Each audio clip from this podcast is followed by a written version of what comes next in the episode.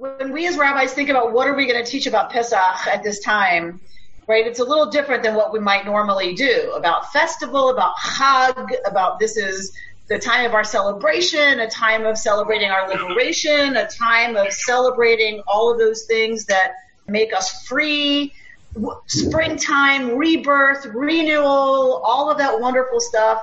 And it kind of um, took, it sucks all the air out of our Pesach teachings to be in a quarantine situation where people can't be together. And there's a lot of grief and a lot of loss for people around not being able to celebrate Seder in the ways that we're used to being able to celebrate it.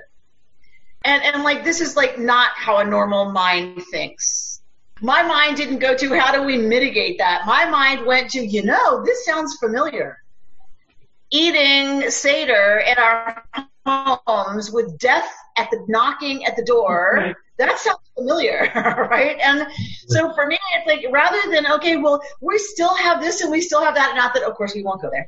Um, but my instinct was, you know, I don't want to do a generic Pesach teaching. I want to do a teaching about how we hold this moment, how we hold the reality of living through a plague, uh, with the danger of a plague at our door, which is causing us to celebrate Pesach differently, Passover differently than we normally do and has a lot of people in grief about that.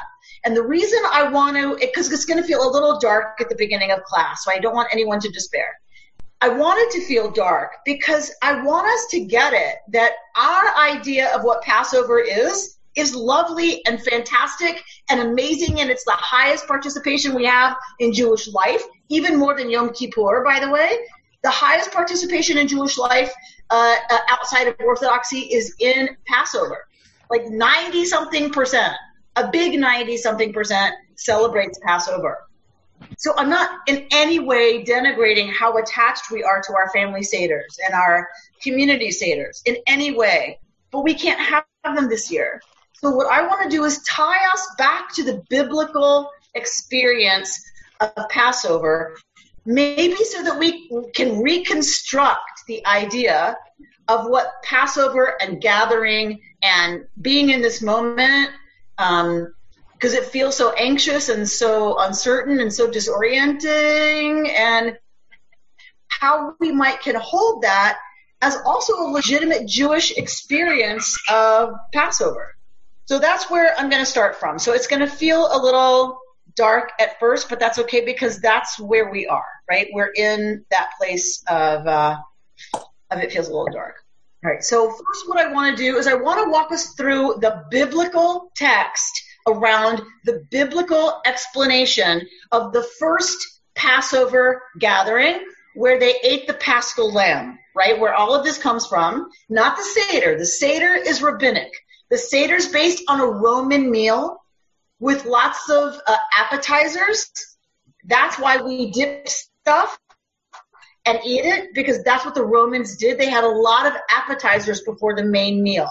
And so we do all this craziness, but that's not normal appetizers so that our children should ask us questions. Why are you dipping a piece of parsley in salt water? That is not a normal aperitif. That is, that is not a normal way to experience an appetizer at dinner. Um, and so we do all these crazy practices so that the children will ask questions. That's the whole point um, of a lot of these parts of the Seder. But the Seder was modeled on a Roman dinner. That's why we recline. Where it says free people recline, free Romans reclined when they ate a, meal like this. They ate on the floor, on pillows, or on couches, on pillows. Um, you've all seen, you know, the, the pictures or mosaics or whatever, frescoes um, of them eating. I'm not talking about the Seder. I'm talking about the original Passover meal. Where did that happen? That happened in Egypt. Mm. That happened when we were still slaves. That happened in this crazy moment between um, absolute danger and liberation. Absolute peril, like mortal peril and liberation. That's the moment of the original eating of the paschal lamb that we, you know, that we now carry forward in the idea of the Seder. All right, Bert, as always, will you please read the text and I will scroll through it for you? The Lord said to Moses and Aaron in the land of Egypt, This month shall mark for you the beginning of the months. It shall be the first of the months of the year for you. Speak to the whole community of Israel and say that on the tenth of this month, each of them shall take a lamb to a family, a lamb to a household. But if the household is too small for a lamb, let him share one with a neighbor who dwells nearby. In, proper, in proportion to the number of persons, you should contribute for the lamb according to what each household will eat. Your lamb shall be without blemish, a yearly male. You may take it from the uh, sheep or from the goats. Okay, let's stop shall- there for a second. Let's stop there.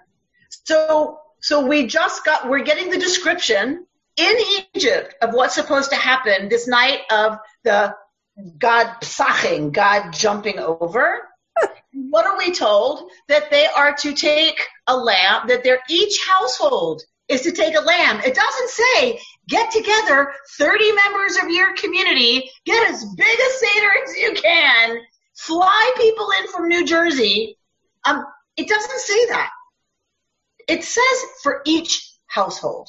This was meant the original Passover meal was to be with one's family, one's household only. And while I know all of us have households that are larger than who's going to be at the table this year, I do want to bring us back um, to the idea that this was originally what the practice, uh, not originally the practice, this, this was the, the first Passover, and the first Passover was each household will take a lamb, right, and they will um, slaughter it. All right, and we get a description of how it's supposed to be. Go to verse six, Bert, please. You shall keep watch over it until the fourteenth day of the mo- of this month, and all the assembled congregation of the Israelites shall slaughter it at twilight. They shall take some of the blood and put it on the two doorposts and the lintel of the houses in which they are to eat it. They shall eat the flesh that same night. They shall eat it roasted over the fire with unleavened bread and with bitter herbs. Do not eat any of it raw or cooked in any way with water, but roasted, head, legs, and entrails over the fire. You shall not leave any of it over until morning. If any of it is left until morning, you shall burn it. Okay. So what's happening this night, this Passover night? They have had this lamb in the backyard for three days.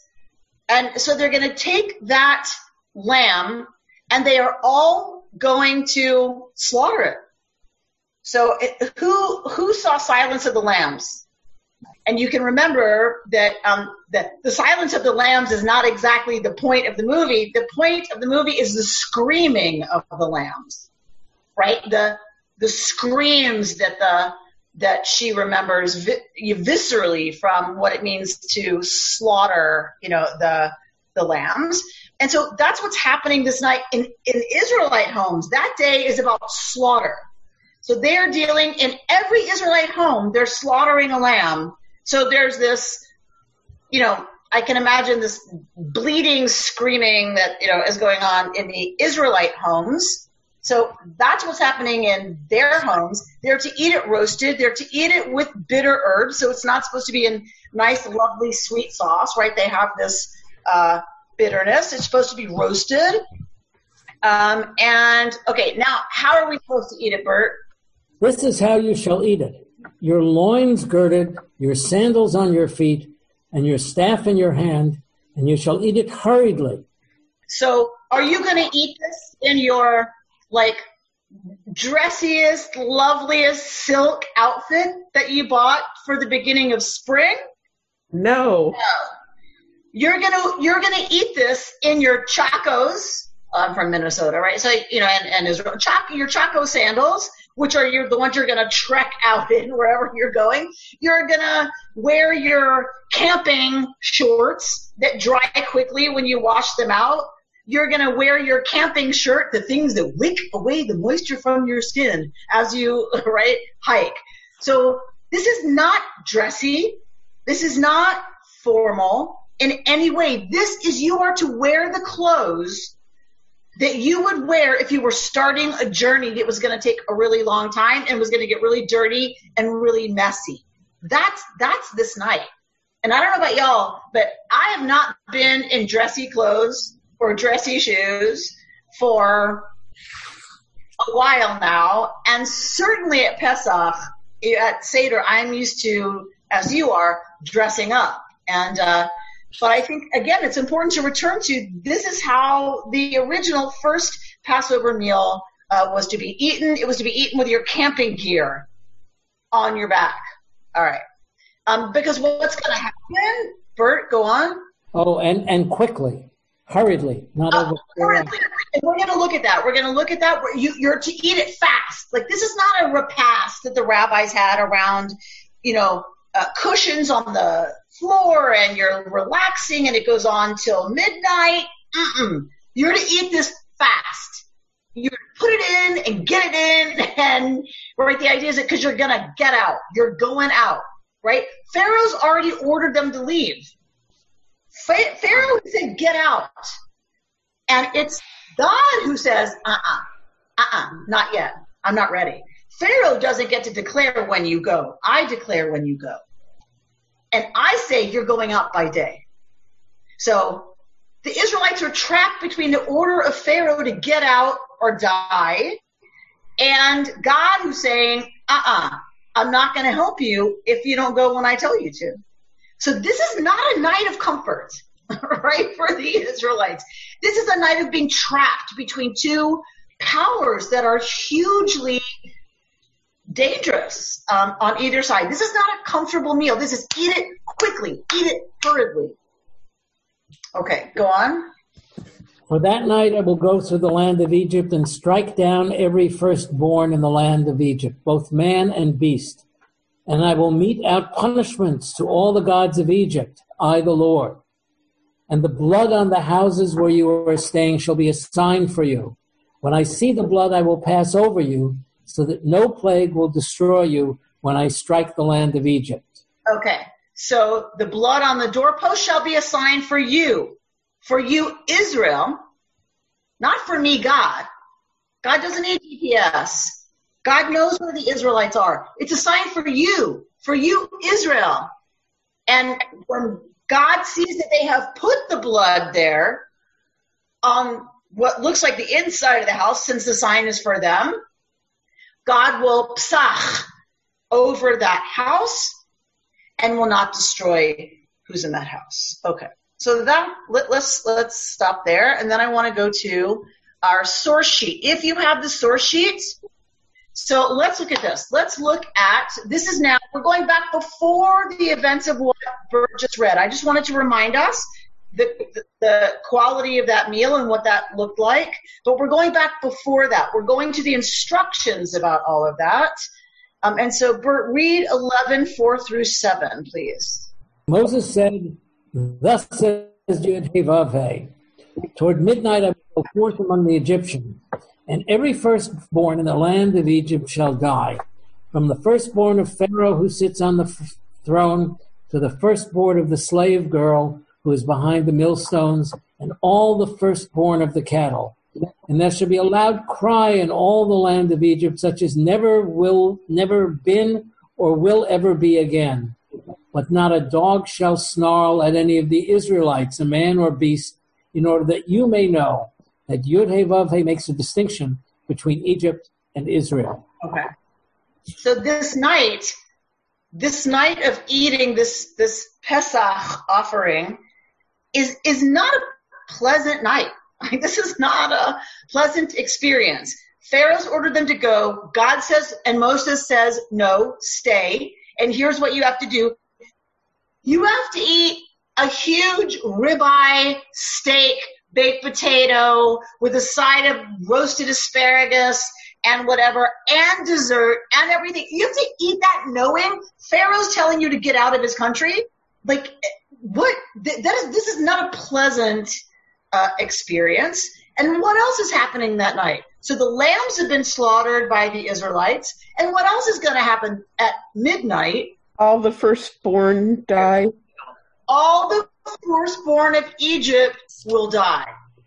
from the firstborn of Pharaoh, who sits on the throne, to the firstborn of the slave girl behind the millstones, and all the animals too. So, so all over Egypt, there's going to be incredible amounts of death happening. Right? We think of Pesach as a festival of spring. This is not what Passover was. Passover was a night of terror. Passover was a night of being caught between all kinds of death and destruction. So we're going to look at Ellen Frankel uh, from her The Five Books of Miriam, the next text that you see. Uh, and she says, so um, like what's what's with the slave girl? Like why put that in there? Obviously, the slave girl's kid's going to die. Why, Pharaoh would make more sense, you know, that the, even royalty wasn't exempt. Why put the slave girl in there? And so Ellen Frankel in the Five Books of Miriam writes, with the final plague, all of Egypt feels what it's like to be a slave girl who has no control over her own fate. And with the death of every firstborn, every Egyptian family knows what it's like to be crushed like dry grain between millstones. Ooh. For Egypt, that so many should suffer because of one man's hardened heart. All right, so why throw the slave girl reference in there? Right? Because she's never had control over her own fate. She's never had control over what her life looks like. And now all of Egypt is going to feel that. Every single household. Right? So all of us in our usual comfort, in our usual sense of, okay, well, I'm not poor. I'm not a slave. I'm not somebody who has no control over my life. I have control. Right? Like, I'm, at least for economic things, I, am I'm, I'm not a slave and, and nobody can tell me what to do with my free time, even if I'm poor. Um, so, but now every house in Egypt's going to feel that. We now are being told that they're going to experience all of them what it feels like to be out of control, to not have control, and to be to know what it's like to be crushed like grain between millstones. Right. So, a couple of things I've written here as kind of just thoughts for us to think about. So, how do we cope with feelings of being out of control right now? right? We, we are like the slave girl. This is us. When it's talking to us saying all of Egypt now feels like the slave girl who has no control over her life, that's how a lot of us feel. And then how do we deal with feelings of fragility and vulnerability, like being crushed like grain? What, what, what is it for us to hold at this moment that like the slave girl, you know, we could be crushed at any moment by something that's invisible and we just went to the grocery store, right? And we are very vulnerable in this moment, and we're all holding that. And can we face the way that we, because, and she's, where she says, you know, that all of this suffering should happen because of one man's hardened heart, which is because he has the power to so many things. We face it, we control our hearts and that is contributing to this and other uh, plagues happening in our time. And I want to pause here and give us some time to answer. So, what do you think? Does does any of that resonate? What's happening? Those questions I just posed. What's what's happening for people? The hardened heart of one man could hurt us. Could you imagine? could cause damage and destruction and and death and misery Carol and I have been talking as we, we talk a lot about this whole death of the firstborn. God. God commanding that, which doesn't sound very nice of God. Do I want you to defend God? You want me to defend God? Uh, no, just what your take is. You know, you're looking at the wrong person. That's always been difficult for us at Seder. Is you know, ha- how to get by that with kids, the death of the firstborn, all of a sudden it sounds real horrible. It is horrible. That's and, that, that's what we often lose touch with is it is horrible, right? Certain kinds of freedom, and we're going to talk about this later in this year in the lesson, but certain kinds of liberation and freedom only happen after wanton destruction is invoked or caused and there's only there, there's no rash there's no rationality to it. It's not the good firstborn were saved and the bad firstborn were slain, right? It's it's it's all of them. And we're going to look at a text in a second that talks about once the destroyers unleash, it's it doesn't discriminate. Um, and so, and that's what we're having to face with our children right now. Some of us, you know, a 16 year old that I have in my house, we have to think about and talk about like how do we broach the the conversation with them around young folks dying. Or, you know, she we she sees the news. She now knows that young people have died from COVID nineteen, um, and so yeah, it's unpleasant. And so, but it's one of the reasons I think it's really important for us to go back to the original story this year and talk about, right? The stuff that we normally avoid in the Haggadah and normally avoid uh, really spending a lot of time on because it's not so relevant for our story and our celebration of Passover and spring and rebirth and renewal and freedom and liberation. We don't like to go there, but that's again where we are this year. We are right, we've landed right in the middle of the death of fill in the blank. It's not the firstborn, obviously, but the, the death of people with no reason, no logical reason. So, Amy, I have I have a comment about what you were just saying. Um, today I was actually on a webinar with NRDC. Yeah. This environmental group, and that the head of the NRDC now is new, and she actually was the head of the um, EPA before this, um, before Trump got rid of her. But um, what she was saying is this whole thing about this this about this virus that's going around is related to how we treat our environment. And part of that is one of the things that NRDC has been against has been this animal trade, which most people don't care about at all. And yet this is probably what started it. Right. So we have the hardened hearts with to the animal trade, all of a sudden it's coming back to bite us. That's right. And the ways we're encroaching on wildlife territory and habitat and, and uh, devastating their habitat so that there's more contact between wildlife and domesticated life. Um, and that's the other way that these viruses jump from bats and other, you know, kinds of animals where it doesn't do any harm.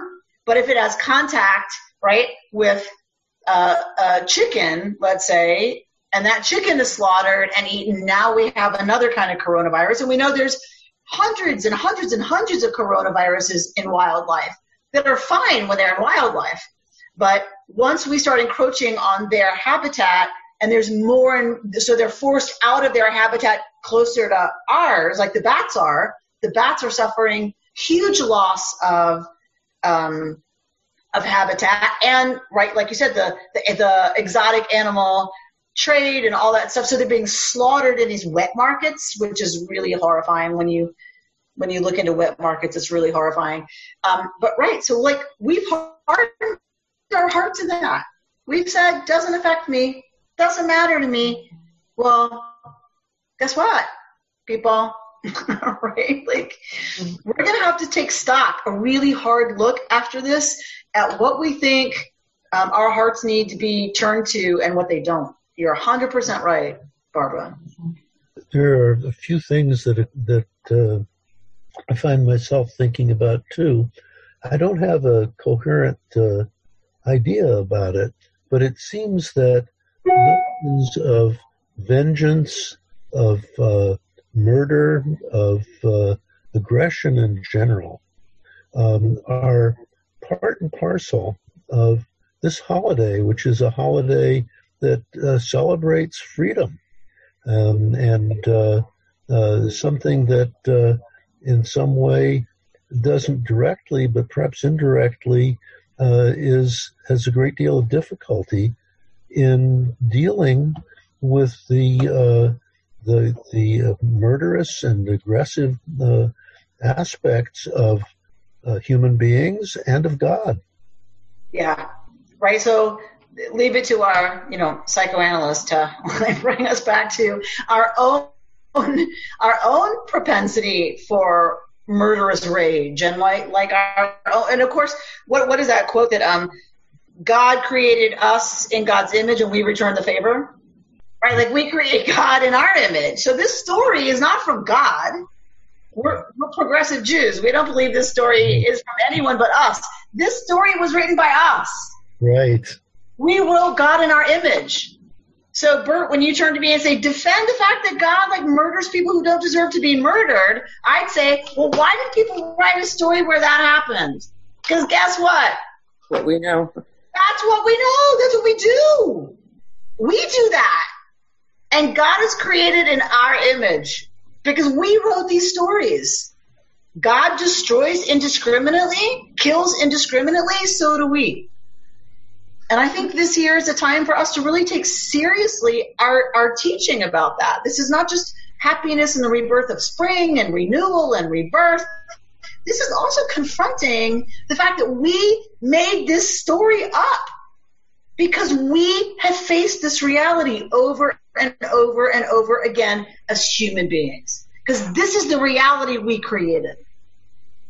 And I think Mark's right. We have to get in touch with, and so is Barbara. The ways we've hardened our heart and turned away from that doesn't matter to me. The ways that we have murderous impulses and and whatever that then lead us to support all kinds of of death and killing in our name that that we would never do if it were one on one.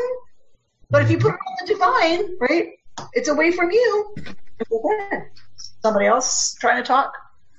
I don't, I don't know exactly how to put it, but at least from our own Bob's my personal experience, having been away for about ten days just before um, or while it was all breaking out, the whole um, issue of the coronavirus this year, um, and and we we came home and were immediately put into quarantine for 14 days, and we we it took us two or three days to kind of look out around us around us as well as within us to say well how do we deal with that? And and really what's going on?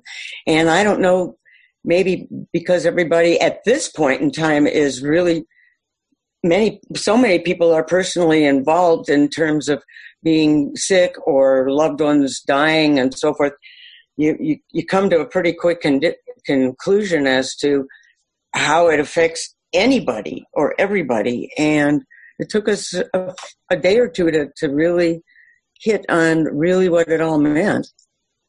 Just a day or two? Say again?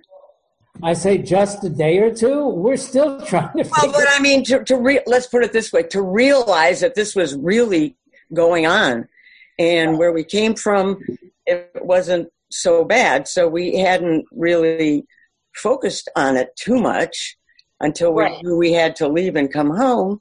And we get here, and I mean, all hell is broken loose, and we had to say, "Oh, we better pay attention to this."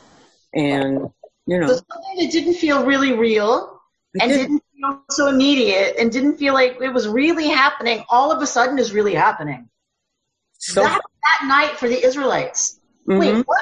we're going to be freed. Yeah, yeah, yeah. We've heard about some movement by some crazy guy over this last year. And yeah, there's been some blood in the river. Yeah, there's been more frogs than usual. Yeah, yeah, yeah, yeah, yeah. But like blah, blah, blah. Let's go. Remember the plagues went on for about a year. If you look at like naturally what would have progressed, it's about a year. So like, yeah, it's coming. Maybe it's coming, not coming. Some people have it. Some people don't. Some people are like, nah, nah, nah, nah, nah and then all of a sudden, boom, it's real. It's happening and it's happening now, right now, and danger right now. So let's look at that. Let's look at the the danger uh, aspect of this. Exodus twelve twenty two. Pam, if you're there, go ahead and read the English. Okay. Take a bunch of hyssop, dip it in the blood that is in the basin and apply some of the blood that is in the basin to the lintel and to the two doorposts. None of you shall go outside this door, the door of this house, until morning. obviously, the bolding is mine. It does not appear in the Torah, the bold. so um, read the Bava Kama, please, on that once permission has been given to the destroyer to do damage, He does not discriminate between righteous and wicked. Okay, so the first Pesach, the first Passover meal is happening with the Israelites in quarantine. Hmm Yeah. We don't really ever talk about that. Have you ever heard about that in the Haggadah? Have you ever heard about that at a Seder? I grew up in an Orthodox traditional, majorly traditional Seder, all the way through gay and lesbian, yalla la la la la Seders. I have never heard that they ate this in quarantine.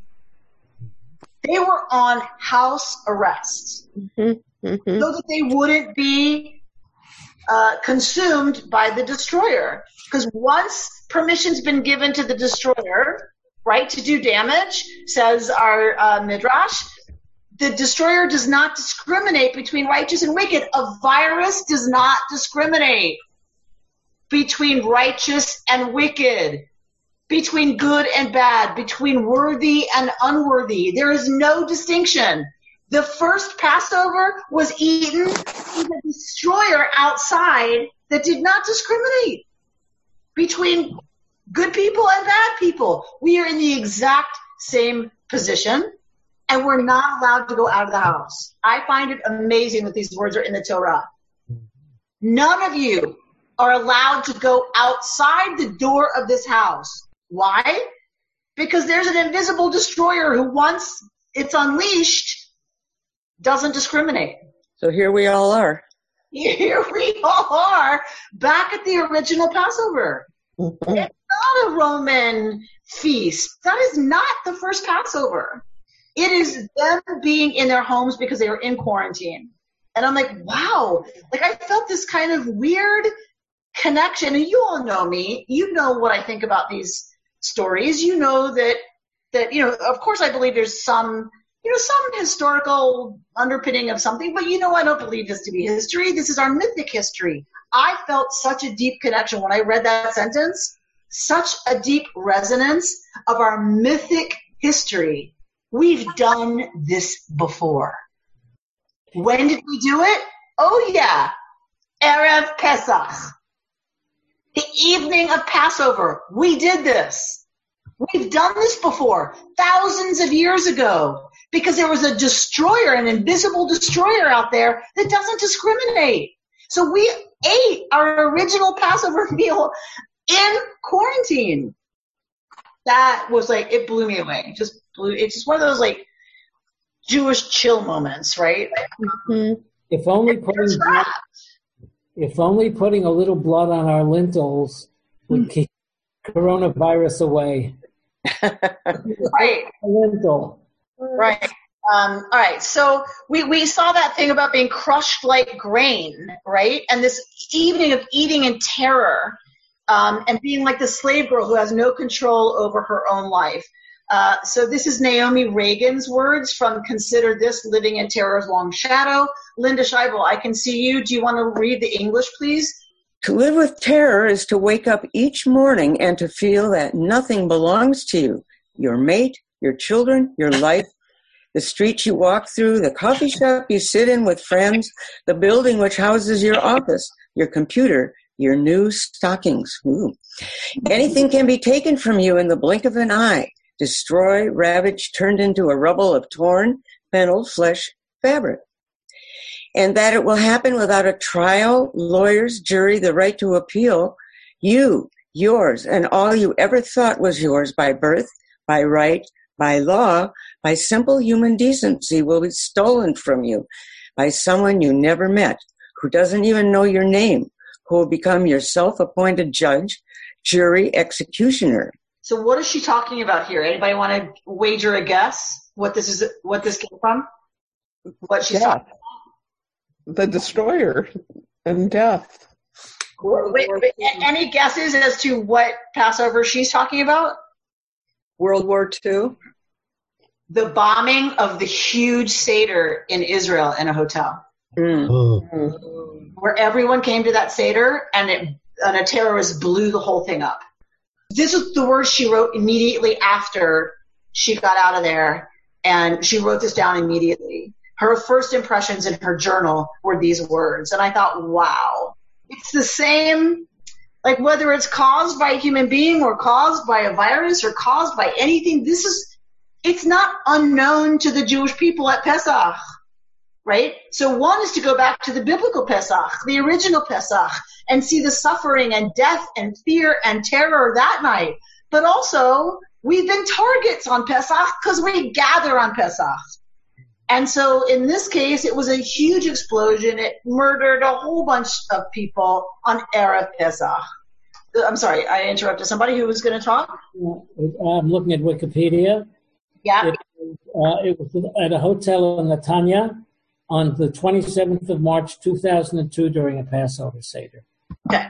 So, and it was a huge like thing, a huge Seder. So, um, so this idea, but, but the terror is the same, whether it's the biblical Pesach or the blowing up in Netanya Pesach or COVID-19 coronavirus Pesach. I think her description is so apt, right, for the time that we're living in that you feel like nothing belongs to you anymore.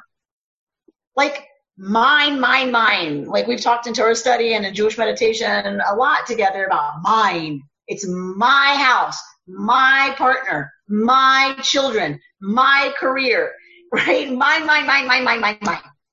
And what this moment in time brings us to is guess what?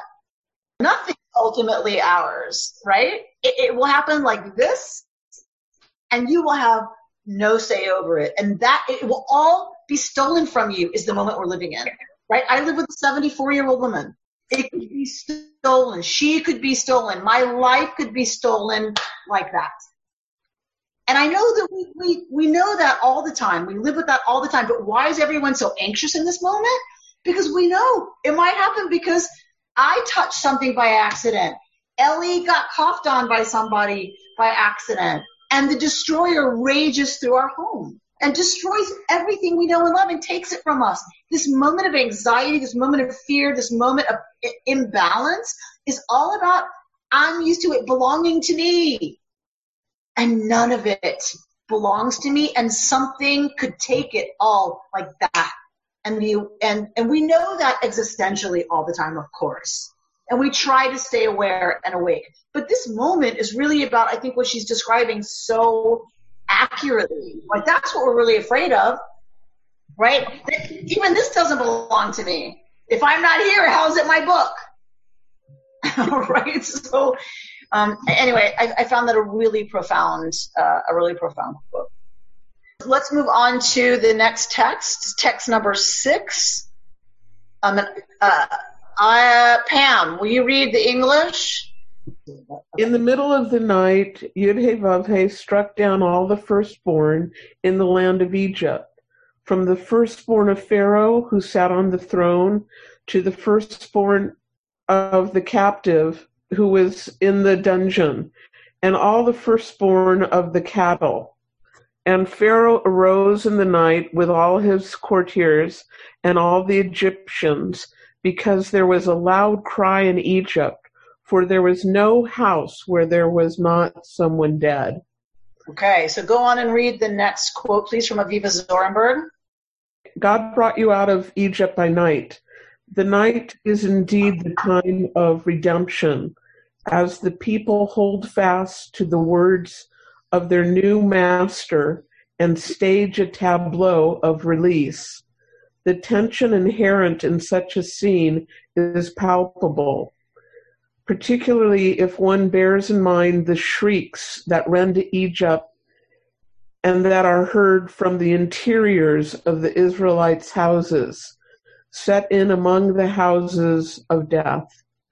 To leave by day with hands high, this is the stuff of epic, but the night is another country. All right. So the middle of the night is when the murder happens. I, you know, the death by plague of, you know, the death of the firstborn happens. And we get from Torah, there's a loud cry in Egypt for there was no house in which there wasn't someone dead. And so then Aviva Zornberg, and it's in her commentary on this Parsha, on Parshat Bo, that she brings this quote from Deuteronomy, by the way. It's not her, her, uh, commentary on Deuteronomy. Mm. So she says, God brought you out of Egypt by night. But wait a minute, what were we just told? They're supposed to stay. and eat this meal at night. So they didn't go out at night. So yes, the night is a kind of redemption, she's saying, as the people hold fast to a new master. They're leaving Pharaoh, but they've got a new master. Who's the new master? Yerevape. Exactly. So, and so they're, they're caught between Pharaoh as master and their new master in a tableau. So I think of a tableau of like something frozen, Mm. right? Like the tribals and all y'all who do that thing, the art of the masters or whatever the heck it is. It's the pageant of the masters. So when they stage this tableau, and what makes it so amazing is you have a painting on the stage made up of real human beings frozen in place. That's the image of Eva Zornberg is bringing us. That the night of Passover is not a night of redemption. They are not free. They are caught between Pharaoh as master and God as master, and there's a tableau of their backpacks on, their chacos on, their hiking boots on, their walking stick in their hand. There's this tableau of release, but they're not going anywhere right now. That's the original Passover. And the tension inherent in that, she says, is palpable, right? All of us are ready to leave our homes and go back to our lives after COVID-19. Guess what? Like? We're this tableau of, I'm ready to go. I'm ready to go to TJ Maxx. I'm ready to go to great tour study. I'm ready to go. Like, I'm ready. And we can't go.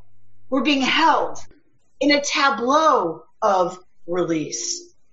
And the tension in that, that we, we're celebrating freedom and liberation as we're locked in our homes. For me, this is a really poignant statement about the moment we're in right now. Yeah. And um, and then there's shrieks all around us, right, of those who are dying, like of the plague.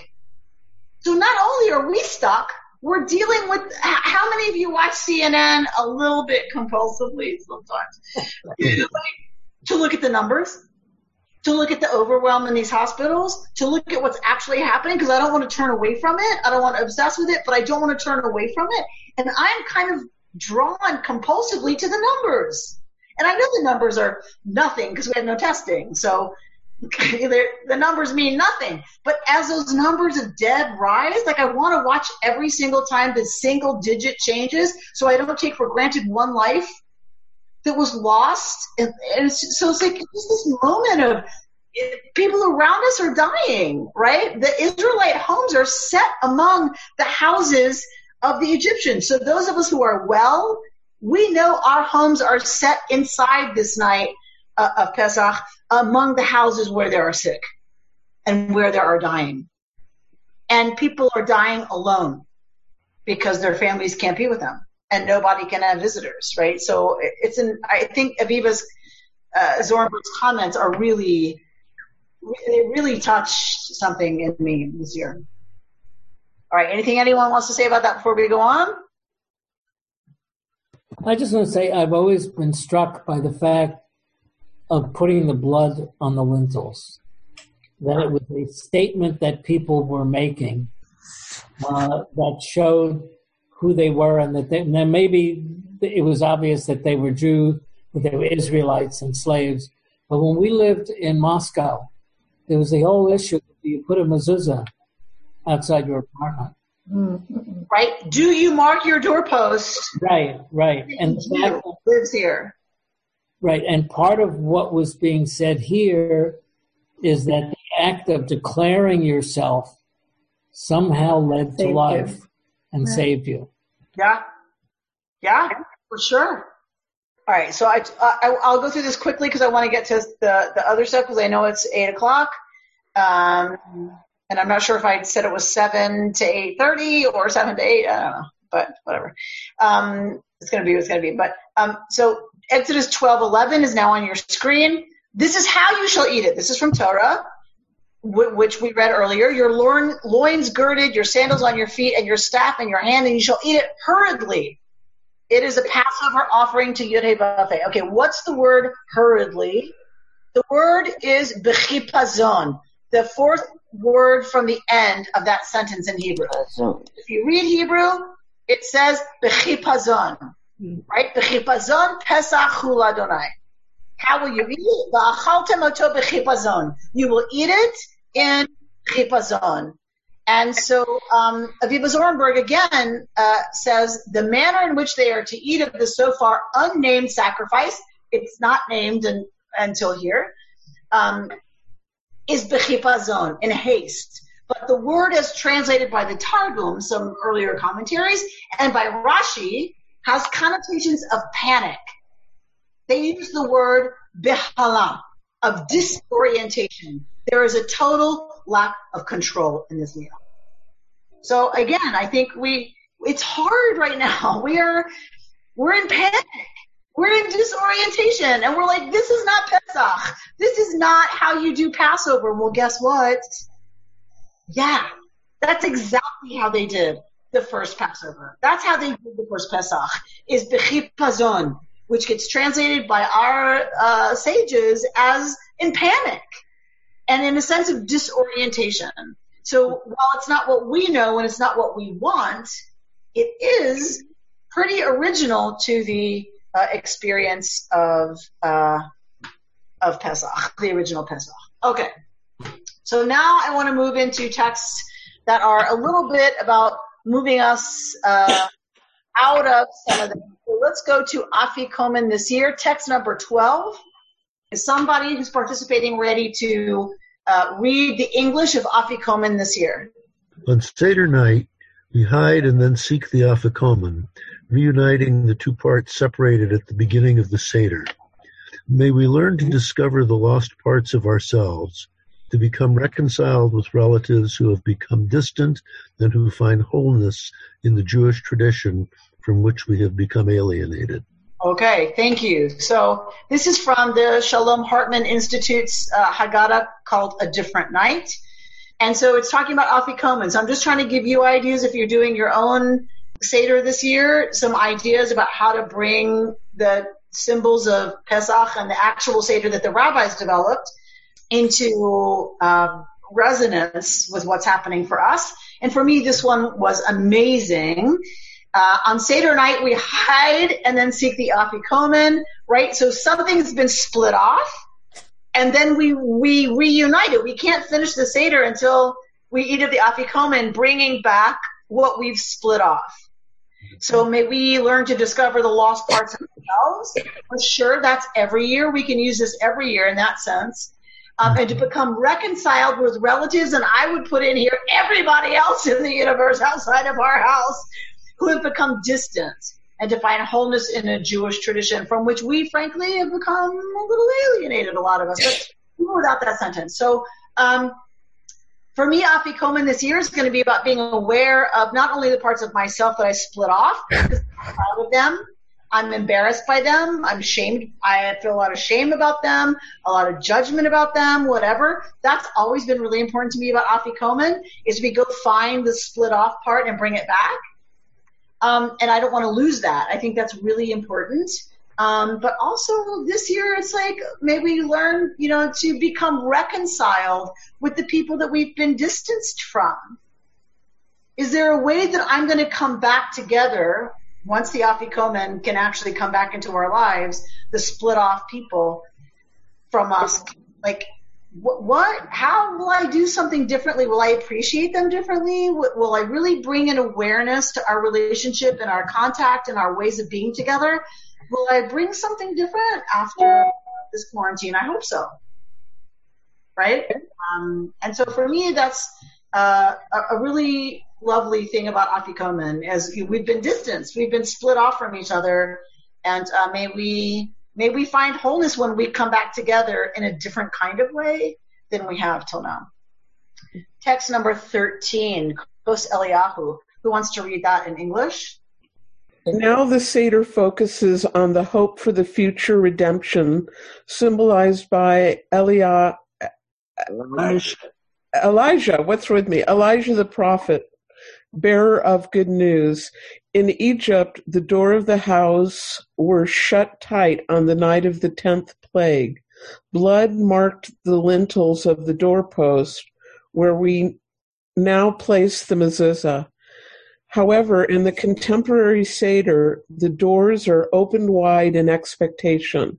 There is no longer a night of terror, but the dawn of hope.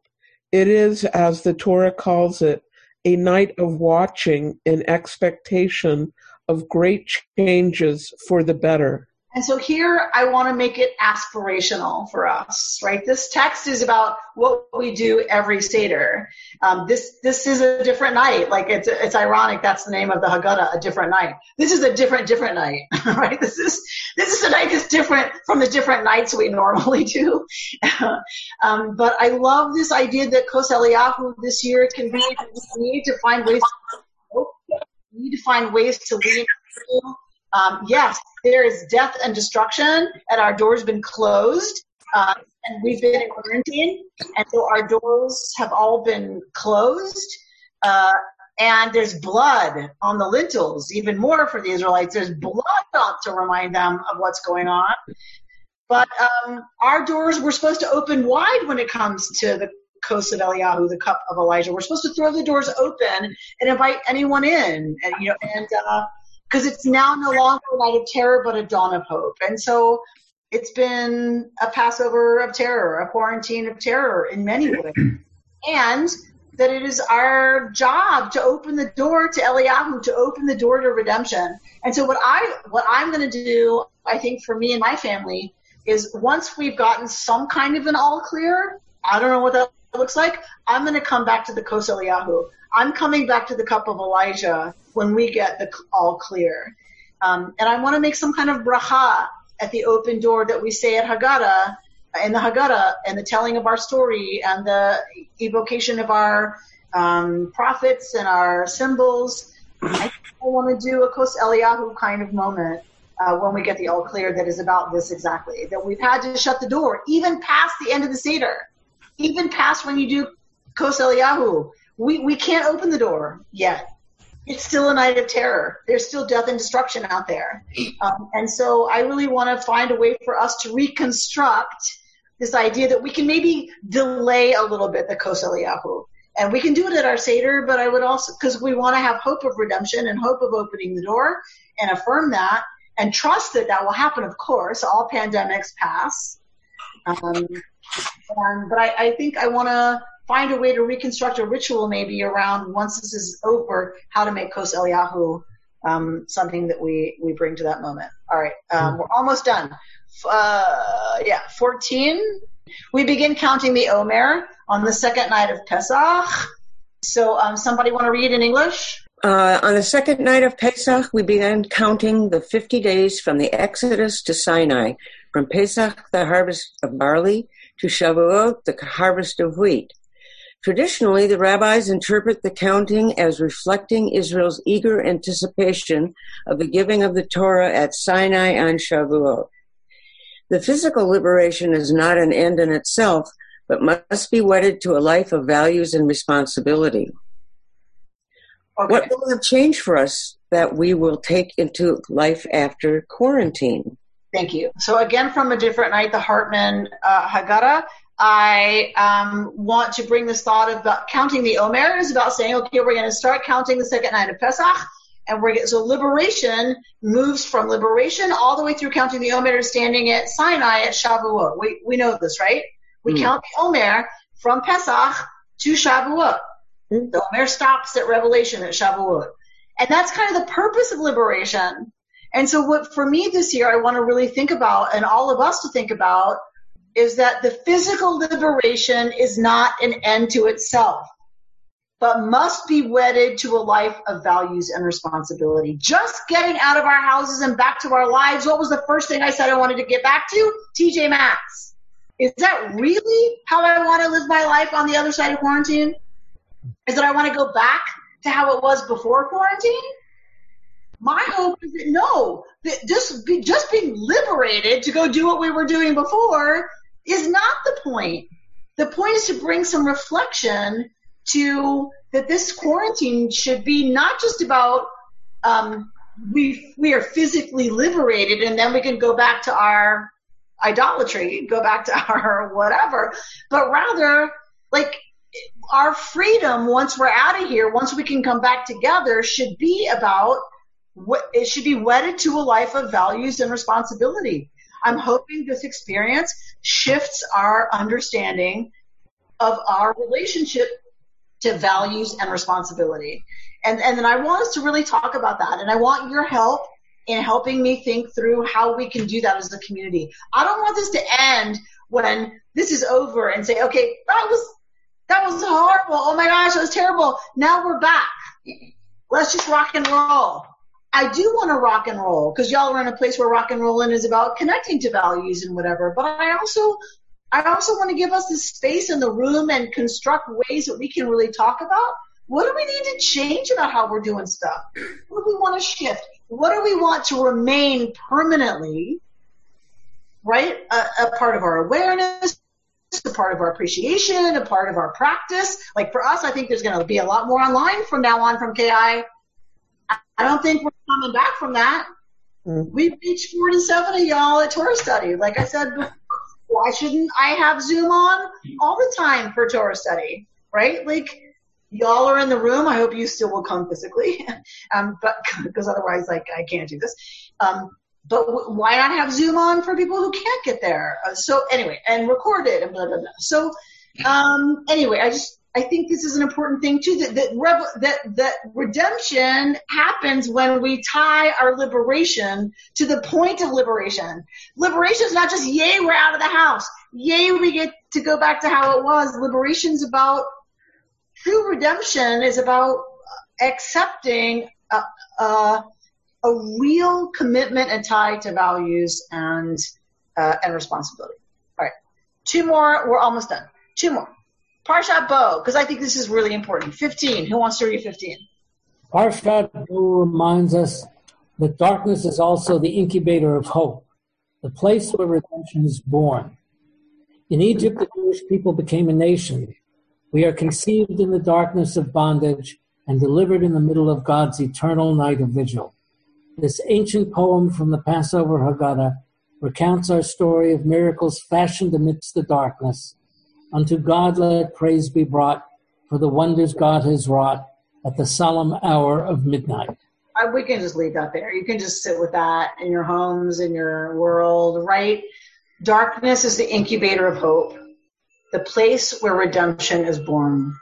Right? We become a nation there. We're conceived in darkness as is every living thing. Every living thing is conceived in darkness, in the middle, right, of this. Uh, for our mythic uh, birth as a people, it's in the middle of God's eternal like vigil that night. So it's just, I just thought that was a lovely thing to remember um, that we are fashioned, all of us, in darkness, and we shouldn't think that things aren't aren't being fashioned right now in this darkness, in this time where we're like, this is horrible, terrible. Of course it is. And there are things being fashioned here, and there are ways that we will be reborn on the other side of this. And um, and it's something that we have to remember. The gestation takes time. Things grow in the darkness, and then it gets really tight, and it gets too tight, and they and they push forward, they push out. But but all birth begins uh, in the darkness, the waiting of the gestation, and we're in kind of this horrible, dark time, but also it's a womb. It's a wound where we're generating other kinds of stuff, different relationships to ourselves, different relationship to community, showing up online, showing up in other ways, calling people, calling old friends. Like we're, there's things being gestated as well. And I don't want to lose sight of the ways that this is also giving us time uh, in the darkness to to grow some stuff. All right, 16, the last one. I know that even as matzah is the bread of affliction, it is also the bread of redemption, for it holds out the promise that, like our ancestors, we can anticipate the exhilaration of spiritual freedom even in the midst of physical bondage. As we sit together each year at the Seder table and recite these words, which link us to every generation, we can draw strength from one another to relive the past, to be here in the present, and to make our way into the future. Somehow, this helps to turn the night of waiting into a time of gathering strength for what, for whatever lies ahead. In one way or another, I know that I will be standing there at Sinai. All right, I, I'm going to wait. I'm going to comment last. Everyone else comment first on that. What do you think about that? Matzah, the bread of affliction, is also the bread of redemption. It holds the promise, right, that we anticipate the exhilaration of spiritual freedom even in the midst of physical bondage. Talk to me about that, people. I think that's that's the place of hope in the darkness, and that affliction and uh, redemption, in a sense, are two sides of the same coin. And that you know, there's that old thing: what doesn't uh, what is it? What doesn't doesn't kill you will make you stronger, which you hate because you'd rather it didn't kill you. In the place. But uh, I was I, I was thinking about this that we have an opportunity here. We're being shaken up, if you want, in religious terms.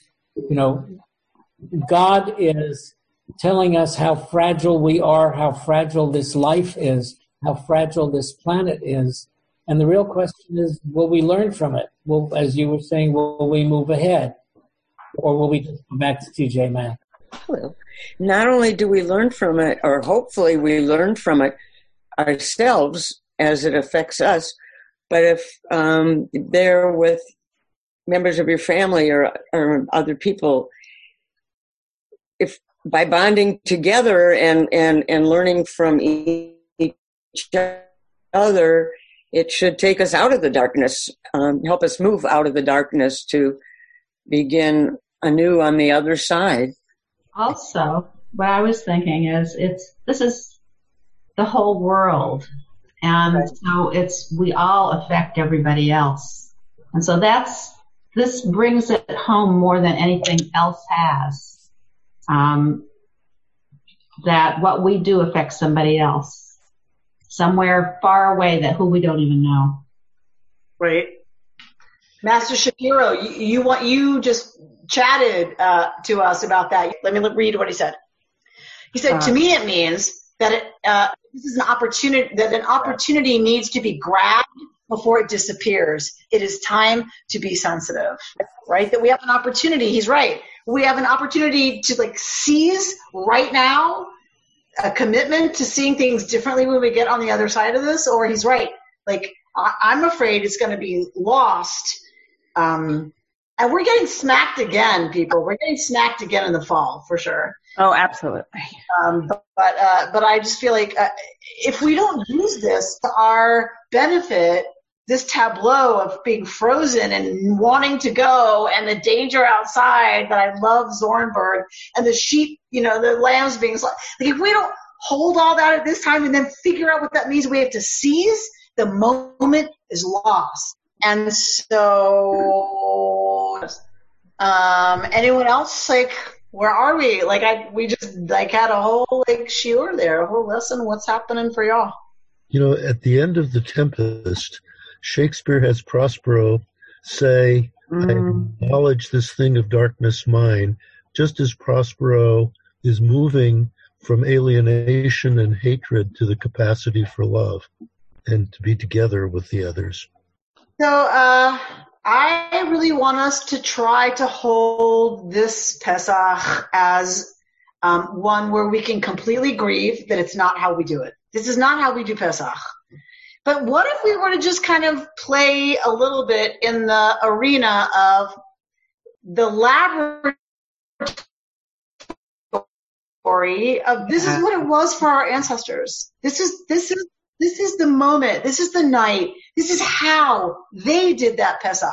So it's, yeah, it's not how we do it. And I'm not trying to diminish the grief of that at all, the loss of that at all. But we are where we are.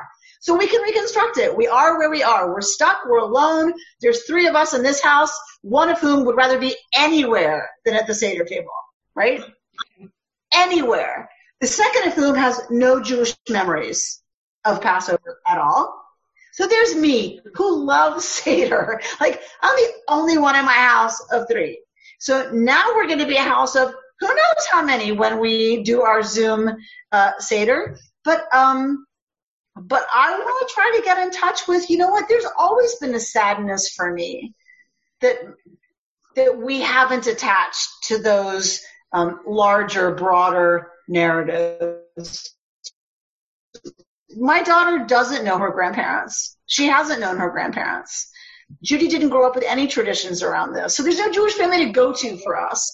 Like we always find a way to make it meaningful, but like what, what I want to really have us remember in this moment also is that this was the original Pesach, not what we put on it not all the stuff the rabbis put on it of Seder and, ap- and appetizers and courses and reclining and four cups of wine. That was not the original Pesach.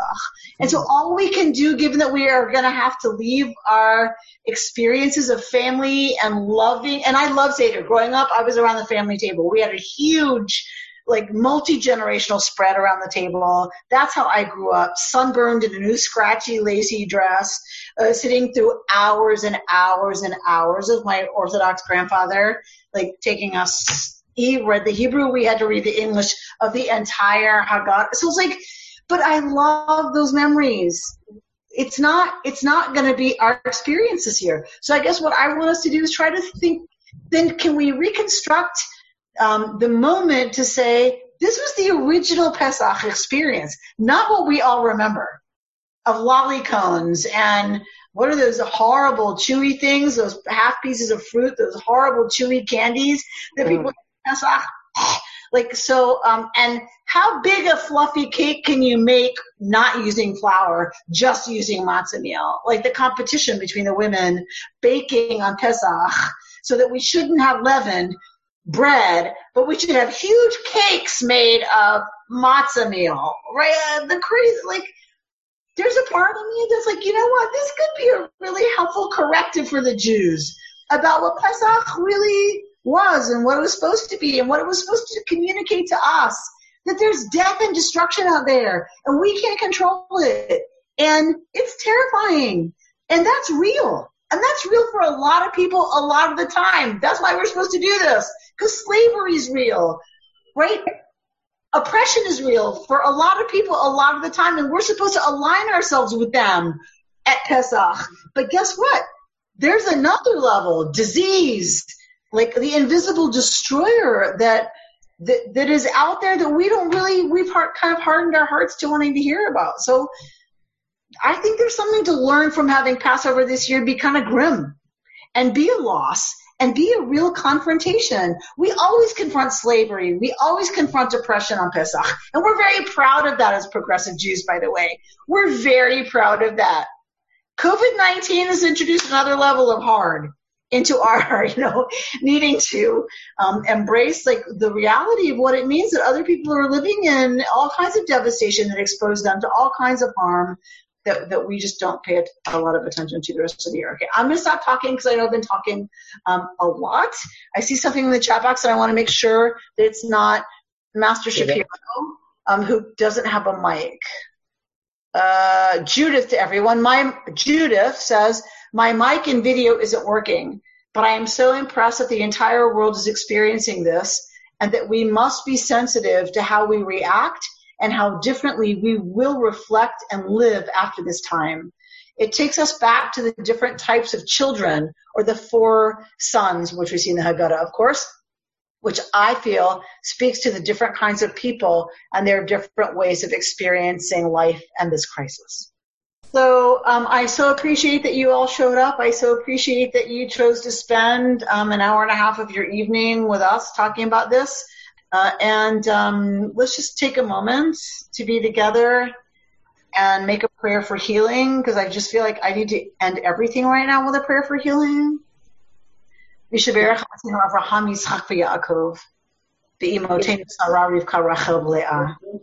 May the Holy One of blessing who blessed our forefathers and our foremothers, may that same source of strength, courage, grit, determination, hope, patience and humor be with those who are ill or are recovering from illness who we name now.